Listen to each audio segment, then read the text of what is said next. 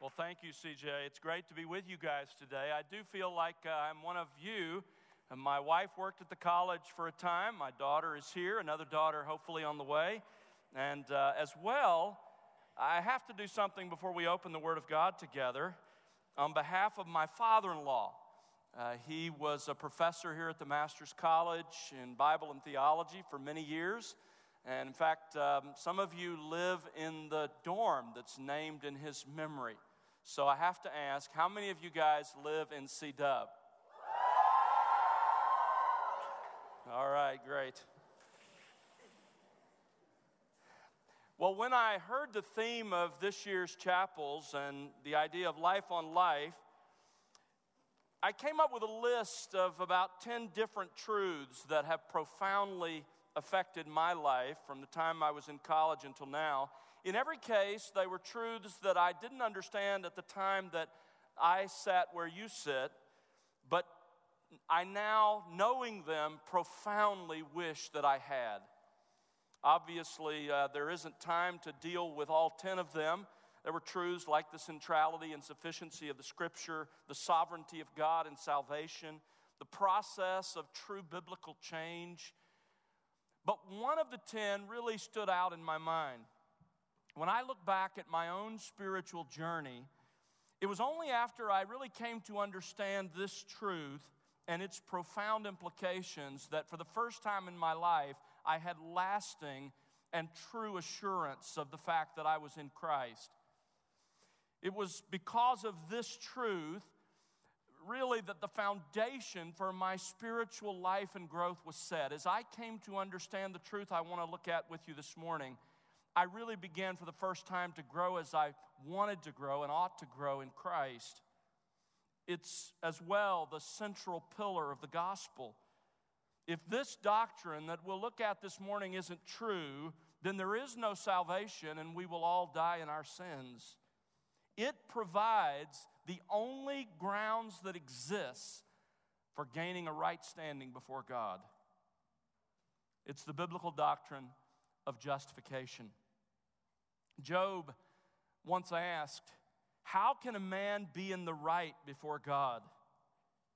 Another of his friends asked it this way How can a man be just with God? How can he be clean who is born of a woman? That's always been mankind's greatest and most important question. And of course, the most profound and lengthy answer to that question is found in the New Testament in Paul's letter to the Romans. But it's interesting because in Romans, particularly Romans 3, Paul argues that it was witnessed to in the Old Testament. And in fact, in chapter 4 of Romans, he, he gives two Old Testament examples, Abraham and David, to prove the reality of justification. Paul built his case for justification on the Old Testament. He essentially told the Romans, look, this isn't some new, novel idea that I came up with here in the first century. Instead, its roots are buried deep in the rich soil of Old Testament revelation. So I want to turn this morning to look at this doctrine to the Old Testament. Uh, there are a number of Old Testament texts that deal with the issue of justification, but this morning I want to focus on one foundational passage. I want you to turn with me to Isaiah 53. Isaiah 53.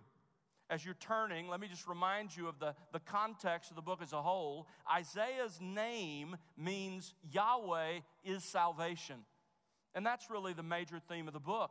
Yahweh provides salvation. And as, as Isaiah unfolds that theme, he makes the point that Yahweh is going to spiritually rescue a remnant of earth's people from their sins, and he will accomplish that salvation through a unique person. A person Isaiah calls the servant of Yahweh. Now, in the second half of Isaiah's prophecy, there are four passages that focus on this person and his mission. These four passages are called the servant songs. The fourth and the last of these servant passages begins in Isaiah 52, verse 13, and runs all the way through chapter 53. So, Isaiah 53 then is the, the is part of the fourth song about this special servant of God who is on a spiritual rescue mission. This fourth song consists of five stanzas of three verses each. You can see that even in how it's broken up in our English Bibles. In the fifth and final stanza, verses 10 through 12, Isaiah explains the results of the suffering of the Messiah. Let me read it for you. Isaiah 53, beginning in verse 10.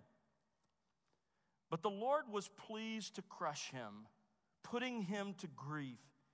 If he would render himself as a guilt offering, there's, by the way, the reason for Jesus' death. He was presenting himself as a guilt offering. He will see his offspring, he will prolong his days. There is implied the resurrection. And the good pleasure of the Lord will prosper in his hand. As a result of the anguish of his soul, he will see it and be satisfied. By his knowledge, the righteous one, my servant, will justify the many as he will bear their iniquities. Therefore, I will allot him a portion with the great, and he will divide the booty with the strong, because he poured out himself to death and was numbered with the transgressors. Yet he himself bore the sin of many and interceded for the transgressors. That is what the suffering servant accomplished. You notice in verse 10, it pleased the Father. His suffering pleased God the Father.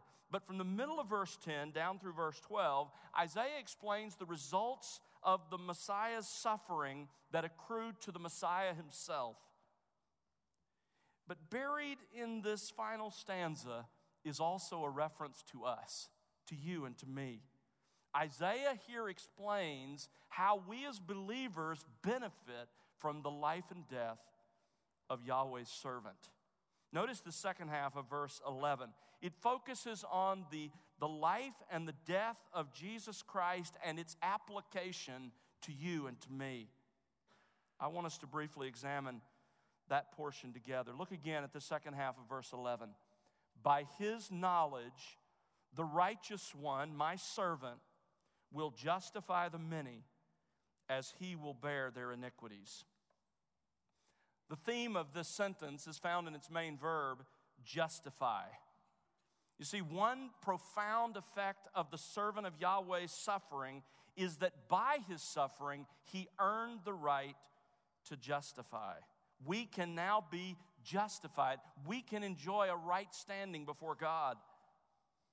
Now, in an amazing brevity, Isaiah teaches us in the second half of verse 11 four profound truths about our justification. These are the truths that have come to have such great weight in my own life and soul, and, and my prayer is that they will for you as well. Let's look at them together. Four profound truths about our justification. The first truth is that the servant accomplishes it. The servant accomplishes it. Notice a person God simply calls my servant will accomplish our justification. Now, this doesn't surprise us because from the very beginning of human history, God made it clear that a special person would come to accomplish redemption from sin. You remember back in Genesis 3:15, God's talking to the serpent and in Adam and Eve's presence, he said this I will put enmity between you and the woman, and between your seed and her seed, and he shall bruise you on the head. A male human would someday come to deal with sin, but he would be a most unusual human because he would be the seed of the woman. Now, as the, Untest- as the Old Testament unfolds, we learn more and more about this special human rescuer that would come. We learn what nation he would be from, from the, the nation of Israel. We learn what tribe, the tribe of Judah. We learn what family, the family of David. We even learn when and where he would be born. But the high point of the Old Testament revelation about this coming rescuer is right here in Isaiah's prophecy. Turn back to Isaiah chapter 7 verse 14.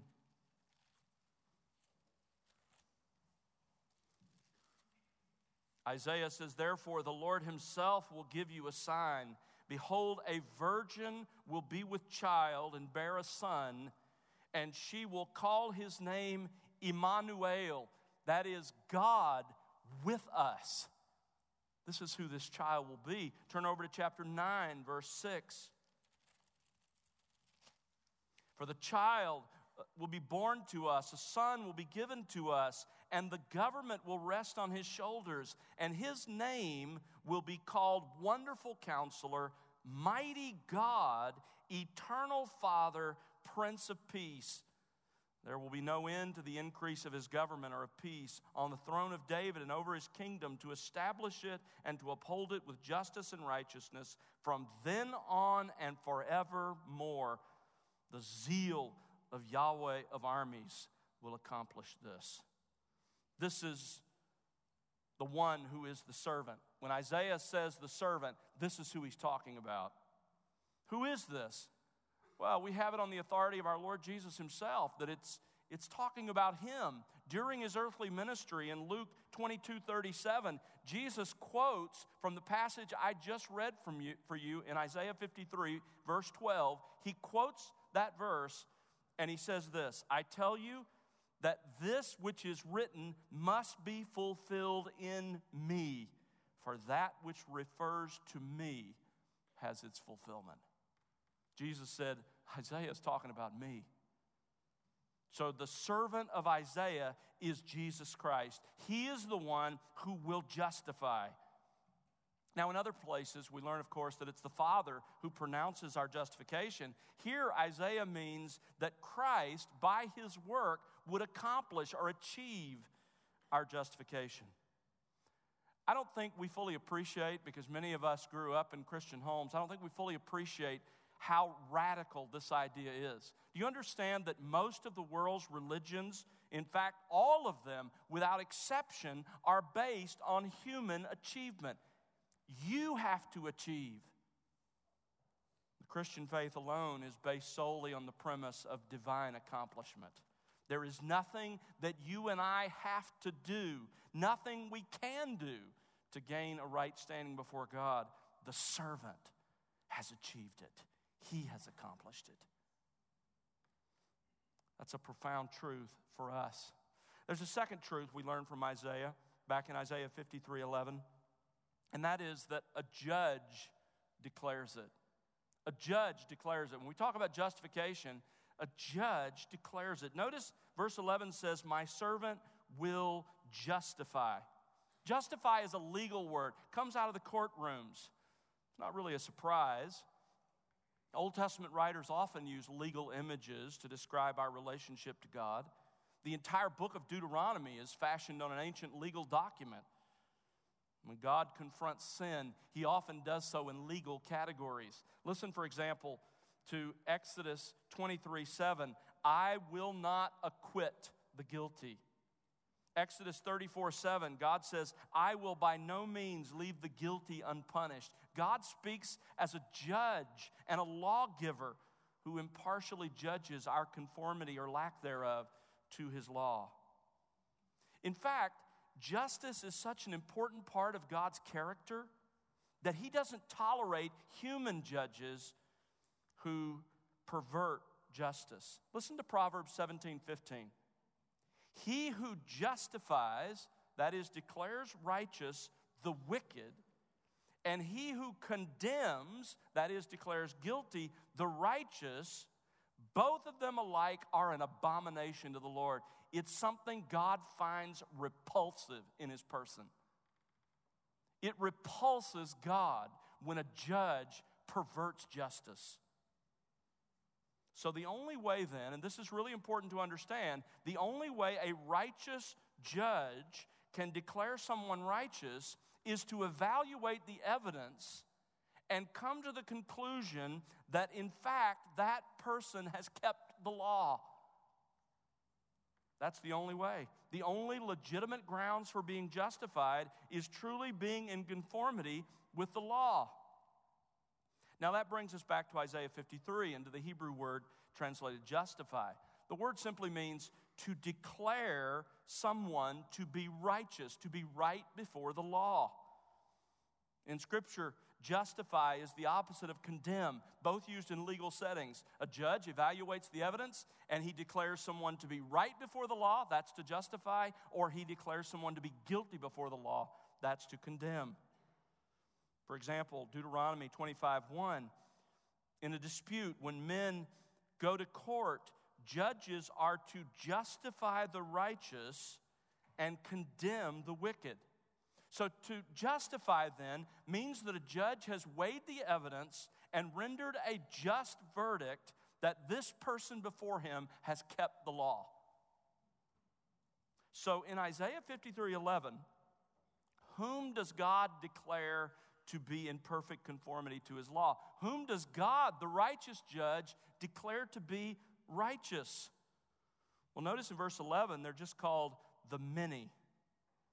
But notice in the rest of this song how Isaiah describes them. Notice in verse 3, they do not esteem the servant of God.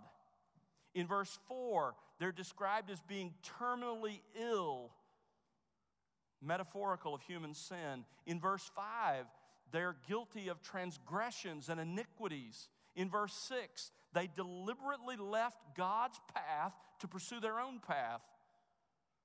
And in verse 11, notice they are marked by iniquities. Now, if you're thinking with me, and I hope you are, you should see a huge problem here. This is a huge problem because God appears to be doing the very thing that He demanded never be done, the very thing He said He finds repulsive. How can God, who never perverts justice, declare guilty sinners to be righteous? Well, Isaiah has the answer. And it's by means of the most important word in all of Scripture, the most important concept in all of Scripture, and that is imputation. That brings us to a third great truth about our justification imputation enables it. Don't be scared of that word. It's a great and rich word. Paul uses it many times in the New Testament. I'll show you that in a moment imputation enables it. The word imputation, the English word, is a, is a financial term. It comes from an old Latin word that means to settle an account. To impute means to credit something to someone's account, to put something in, in your ledger, to post a credit to your account. In Romans 4, as Paul expounds what justification means, he uses the Greek term that means to credit or to impute. In, in Romans 4 alone, he uses it 11 times. So clearly, to credit or to impute is at the heart and soul of justification.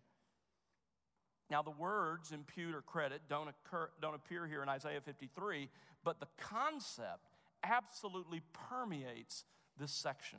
In fact, what we find here is double imputation. We have two great transactions of imputation. The first transaction of imputation is God credits our sin to Christ. God credits our sin to Christ. You see, God doesn't leave our sins in our account even though we committed them. Paul puts it this way in Romans 4, verse 8, quoting David from Psalm 32 Blessed, oh, to be envied is the man whose sin the Lord does not take into account. And he uses the word credit. Whose sin the Lord doesn't credit to him. Instead, God credits our sins to Christ. Look at verse 11. By his knowledge, the righteous one, my servant, will justify the many as he will bear their iniquities. The Hebrew word for bear means to carry a load, to put something on one's shoulders and carry it. That's what Jesus did with our sins.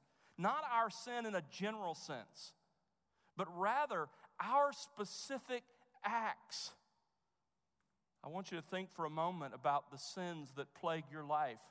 I want you to think about the, the struggles that you have, those recurring moments in your life when you choose to sin against God. If you're in Christ as you think on the past, as you think on the present, God took those sins, believer, and instead of putting them in your account, He put them in Christ's account.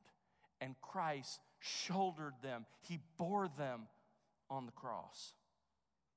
Notice verse 4 Surely our griefs He Himself bore, and our sorrows He carried, yet we ourselves esteemed Him stricken. We thought God was smiting Him because of His sin. That's why he was afflicted.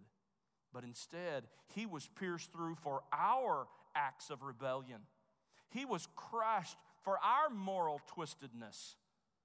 The chastening for our well being fell upon him, and by his scourging, we are spiritually healed. All of us, like sheep, have gone astray. We've all left God's path. Each of us individually has turned to his own way. I love the end of verse 6. But the Lord has caused the iniquity of us all literally to strike him. It crushed him. In 1 Peter chapter 2 verse 24, Peter writes, "He himself bore our sins."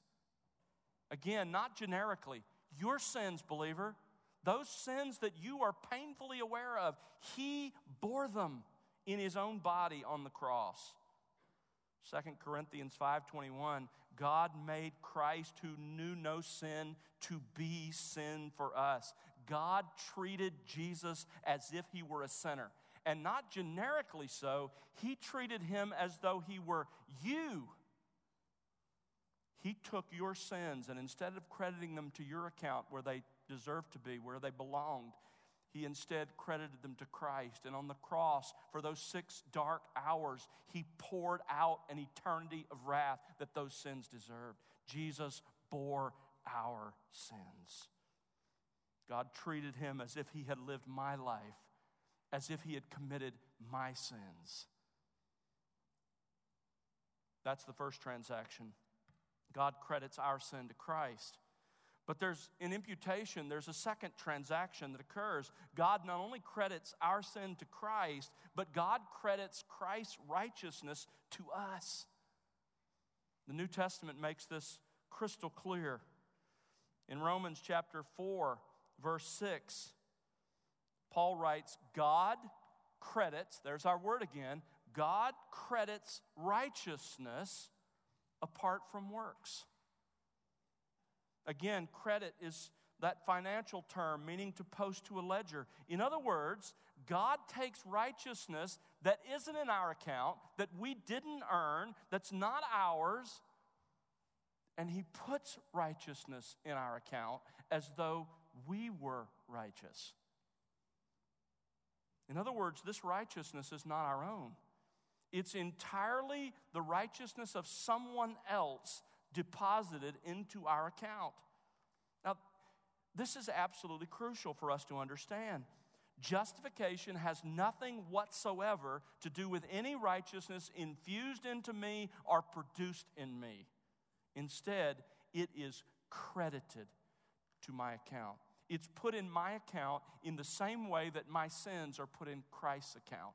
He didn't become a sinner. He just had my sins credited to him, and then he was treated as if he had committed them.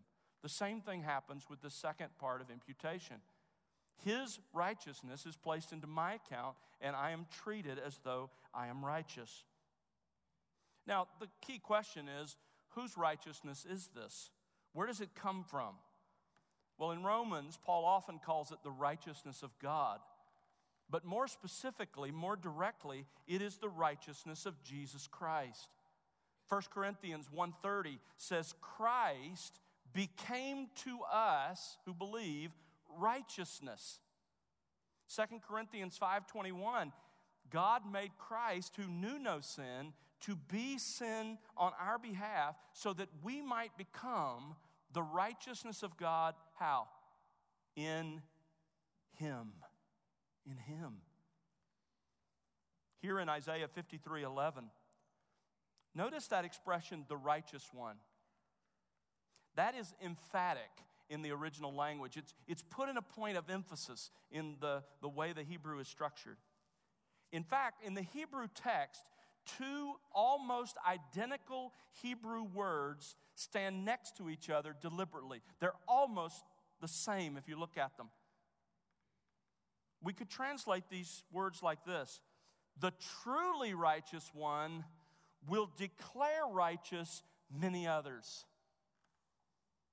You see, Isaiah is making a crucial distinction between the righteous one and the many. There's a huge gulf between the righteous one and those he'll justify. The one possesses intrinsic righteousness, he is inherently righteous. The many, notice they possess only iniquities. But in this verse, and this is the heart of justification, an incredible exchange takes place. The servant bears their iniquities so that in God's eyes they no longer have them. And in exchange, the many receive the righteousness of the servant, the righteous one. It's like Paul writes in Philippians 3 9 that we are found in Christ, not having a righteousness of my own derived from law keeping but the righteousness which is through faith in Christ, the righteousness which comes from God as a gift on the basis of faith. You know, this is absolutely essential. The righteousness that is the basis of my justification is not my righteousness, it is the righteousness of Jesus Christ. This is the crux, by the way, of what the reformers meant by one of the great solas of the Reformation. You remember solus Christus, Christ alone. You see, Roman Catholicism taught, and by the way, still teaches, that our God enabled good works contribute to our standing before God. The reformers said, no, that's a distortion of the gospel. Absolutely not. Our right standing before God has absolutely nothing to do with our own righteousness. Our only hope is in what they called an alien righteousness that is outside of us. Listen to Martin Luther.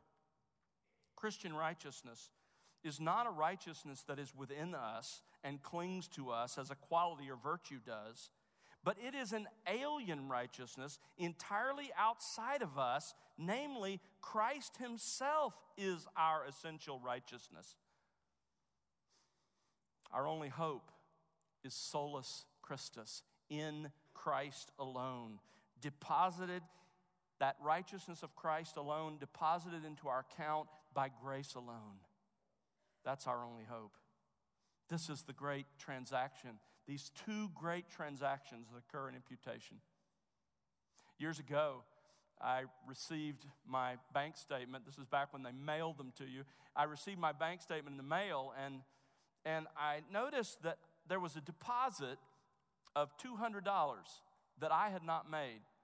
I knew for a fact this was not my money. And so, you know, as a believer, I felt compelled to try to make this right. And so I thought, how hard can this be? I mean, it's, it's in their favor. Surely they'll take their money back. So I contacted them and I called, spoke with several different people. I wrote letters. I had a number of conversations. And every time the conversation ended like this You know, Mr. Pennington, I'm sorry. I know you think this isn't your money, but our records show that it is, it must be your mistake. So I gave up and spent the money. But at the time, I remember thinking if I can get somebody else's deposits, then maybe somebody else can get my bills. that is exactly what happens in justification. I get all of Christ's deposits, and He gets all of my bills. You see, justification is a magnificent exchange. Christ gets the blame for my sin, I get the credit for His obedience. He takes my declaration of guilty. I get his declaration of righteousness. He suffers the punishment for my sin, and I receive the reward for his obedience. Simply put, justification is this on the cross, God treated Jesus as if he had lived your sinful life so that forever he could treat you as if you had lived Jesus' righteous life. That's justification. Praise God for imputation. But not all sinners are going to be justified. Clearly, the Bible's straightforward about that. So, what are the means by which some sinners come to enjoy justification? Well, back to Isaiah 53 11, there's a fourth and final truth that Isaiah teaches us here about justification, and that is faith receives it. Faith receives it. Notice how the sentence begins. By his knowledge, by his knowledge, literally, the Hebrew text says, by the knowledge of him, my servant will justify the many. Now, that Hebrew phrase can be understood two different ways by the knowledge of Him. It could be by what the servant knows. By what the servant knows, he will justify the many. That's possible, and there are some who take it that way. But the other way it can be taken is by our knowledge of the servant. This is how most commentators understand it because of the context here, the application to our relationship to Christ. In other words, by our knowledge of Christ, we receive justification. It makes sense because in the Old Testament, to know someone, to have a knowledge of someone, involved more than, than you know, what you'll memorize for your next test. Instead, it was a personal knowledge. It was a personal relationship, like Adam knew Eve, his wife, and she conceived and bare a son. So, this knowledge of the servant is more than a, a head knowledge, it is instead a confidence in the servant and what he accomplished. It's the Old Testament equivalent of New Testament faith. Isaiah is saying that we can only be declared righteous through our knowledge of and our faith in him and his work. We receive the gift of Christ's righteousness credited to our account by faith alone. Galatians 2:16 puts it like this: knowing that a man is not justified by the works of the law, but through faith in Christ Jesus. Knowing that a man is not justified by what he does, but rather by his faith in what Christ has done. And faith, by the way, and this is confusing, and it's something that troubled me for many years. Faith itself is not a work. Faith is not the grounds of our acceptance with God. God didn't decide to accept your faith in exchange for real righteousness. Never does the scripture teach we are justified because of faith or on account of faith. Scripture always speaks of our salvation as being by faith or through faith. So, how do we distinguish that? How can we sort of grasp what that means? What is exactly the role of faith? Well, imagine for a moment that you were taking a car trip through the desert southwest. Why exactly you'd want to do that, I don't know, but just imagine for a moment you're on this deserted, lonely road and you have car problems, your car fails, and now you've found yourself stranded in the desert. After a couple of days, thirst is beginning, significant thirst is beginning to develop. And over time, left unabated, you will move toward death because the body can only survive so long without fluid. And so you are literally beginning to die of thirst. But in answer to your prayers, someone drives past that lonely road, that deserted highway, and sees you. And they stop. And in their car, they have this large container of water. All you need to drink but you don't have any container in which to receive the water. And so they look around in their car and they find somewhere back in the trunk uh, an old cup. And they pull out the cup that's theirs and, and they begin to fill it, and you just drink cup after cup of this refreshing, life giving water. The water you so desperately need. Now, you understand that in that illustration, the cup didn't merit the water. You didn't earn the water with the cup. And it was simply the means by which you received the water. And the person not only gave you the water, but they gave you the cup. That's exactly how it is with faith. Faith merits nothing. It is merely the means by which we receive the gift of a right standing before God. And according to Ephesians 2 8 and 9, God even gives us the cup. Faith is a gift of God. So he gives you the gift of righteousness and he gives you the cup of faith with which to receive it. So, those four truths are the foundation of the doctrine of justification. But what do we do with that? What do we do with those profound truths? I want to take just a few moments here to talk about how we should respond, how you should respond, how I should respond to these four great truths about our justification. First of all, let me say that perhaps you're here this morning. I, I attended a Christian college. Part of my education was in Christian schools when I was growing up, some of it in public. But I understand that in a Christian school like this one, there are plenty here who don't really know Jesus Christ. That's a sad reality, but it's just true. So perhaps this morning you are keenly aware of your own guilt. Maybe it's waking you up at night. Maybe it's disturbing your soul. Maybe you are crushed literally by the weight of the guilt of your sin. I understand that. I have been there. I know what that's like. You know you stand guilty before God, and you would do absolutely anything you could to erase the past, to erase the record of your guilt, and to gain a truly right standing before God, your Creator. What Isaiah wants you to know is that there is good news. You don't have to do anything. In fact, there's nothing you can do. Jesus Christ has already done it. The question is, how will you respond? If you will turn from your sin and you will confess Jesus Christ as Lord by grace alone, the transactions we've talked about will happen in a moment of time. In a moment of time, if you will bow the knee to Jesus Christ, your sins, all of them, will be credited to Jesus Christ. And on the cross, He will have died suffering for those sins. And God will in turn take that 33 years of perfection. You ever wonder why Jesus didn't just come down and spend the weekend to gain our redemption? Because he lived 33 years of perfect obedience. So that those 33 years of never sinning with his mind, never sinning with his mouth, never sinning in his actions toward others, perfect love for God, perfect love for others, that 33 years of perfection, God could take and He could credit to us as though we had lived them. God will do that this morning. The moment you're willing to turn from your sin and acknowledge Jesus as Lord,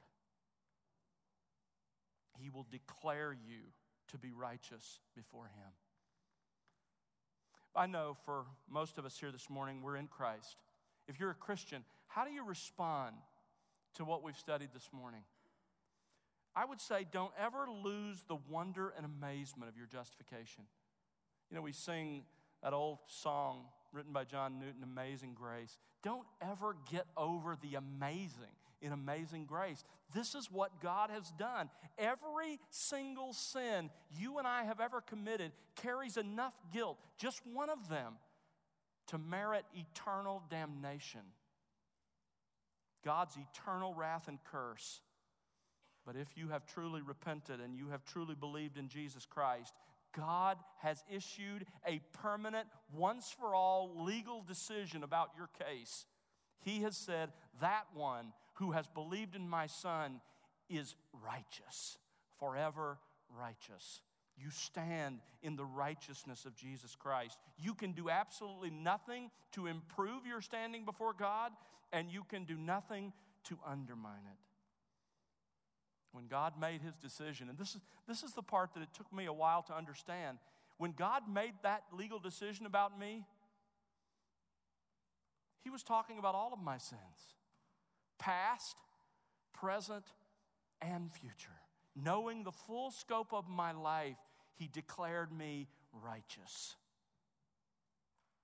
Tragically, today, there are some who claim to know Jesus Christ who have used justification as an excuse for their sin. If that's what you do, if you sort of say, Yeah, you know, I'm with you, God's declared me righteous, so I can live however I want. Listen, the likelihood is you're not a believer at all because that's not how true believers respond to their justification. But on the other hand, many true Christians who take their sin very seriously fail to live in the freedom of their justification in Jesus Christ. One of my favorite cartoons is a Herman cartoon where there's a judge and there's a man accused standing there before the judge. And the judge issues a declaration and he says this He says, I find you not guilty, but I'm going to give you two years just to be on the safe side. Some Christians don't enjoy the reality of their justification because they think God is like that. Romans 8 1 says, There is therefore now no condemnation to those who are in Christ Jesus. No condemnation, no guilty verdict, no punishment. Romans 8 goes on to say, Who will bring a charge against God's elect? God is the one who justifies. Who is the one who can condemn? If God has declared you righteous, who can condemn you? Here's my counsel to you. You know, I started by saying this truth has profoundly affected my own life. Here's my counsel to you what I desperately wish I had known when I sat where you sit. Live in the joy of what God has done in your justification. Let it bring to you a lasting sense of assurance that nothing can snatch you from God. He has declared you righteous. And let it be the foundation on which your pursuit of righteousness is formed. Because once you understand what God has done, that He has declared you righteous, you love God and you love His Son and you want to live to show a life of love to Him, not to pay Him back. You can never do that, but simply because you love Him, because He, in His Son, has declared you forever right with Him. Let's pray together.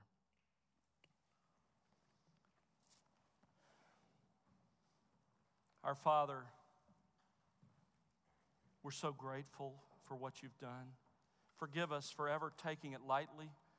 Lord, forgive us for not understanding these truths, for not applying them, for not living in the light of them, for not believing you. Father, thank you that there was a time in my life when you brought along faithful teachers who explained this to me, and I'm so grateful for how you've used this truth in my life.